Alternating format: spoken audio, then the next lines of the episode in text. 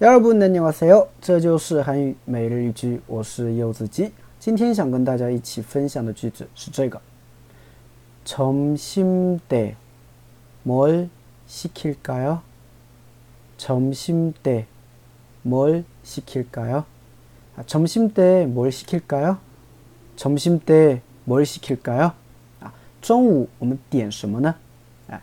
哎，这个我们一天当中哈最让人头疼的事情就是吃什么，是吧？啊，在公司里面啊，比如说到饭点了，那可能要点外卖。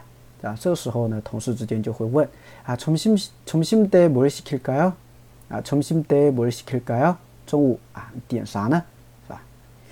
好，来分析一下这个句子啊。首先，점심啊，점심 점심呢，它是一个名词，表示中午或中饭的意思，对吧？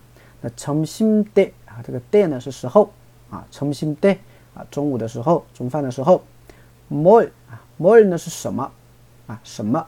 뭘啊，做宾语的啊，뭘 시킬까요啊，시키다的是点餐订餐的意思了哈。那시킬까요啊，是用来询问对方啊，或者跟对方商量一下，对吧？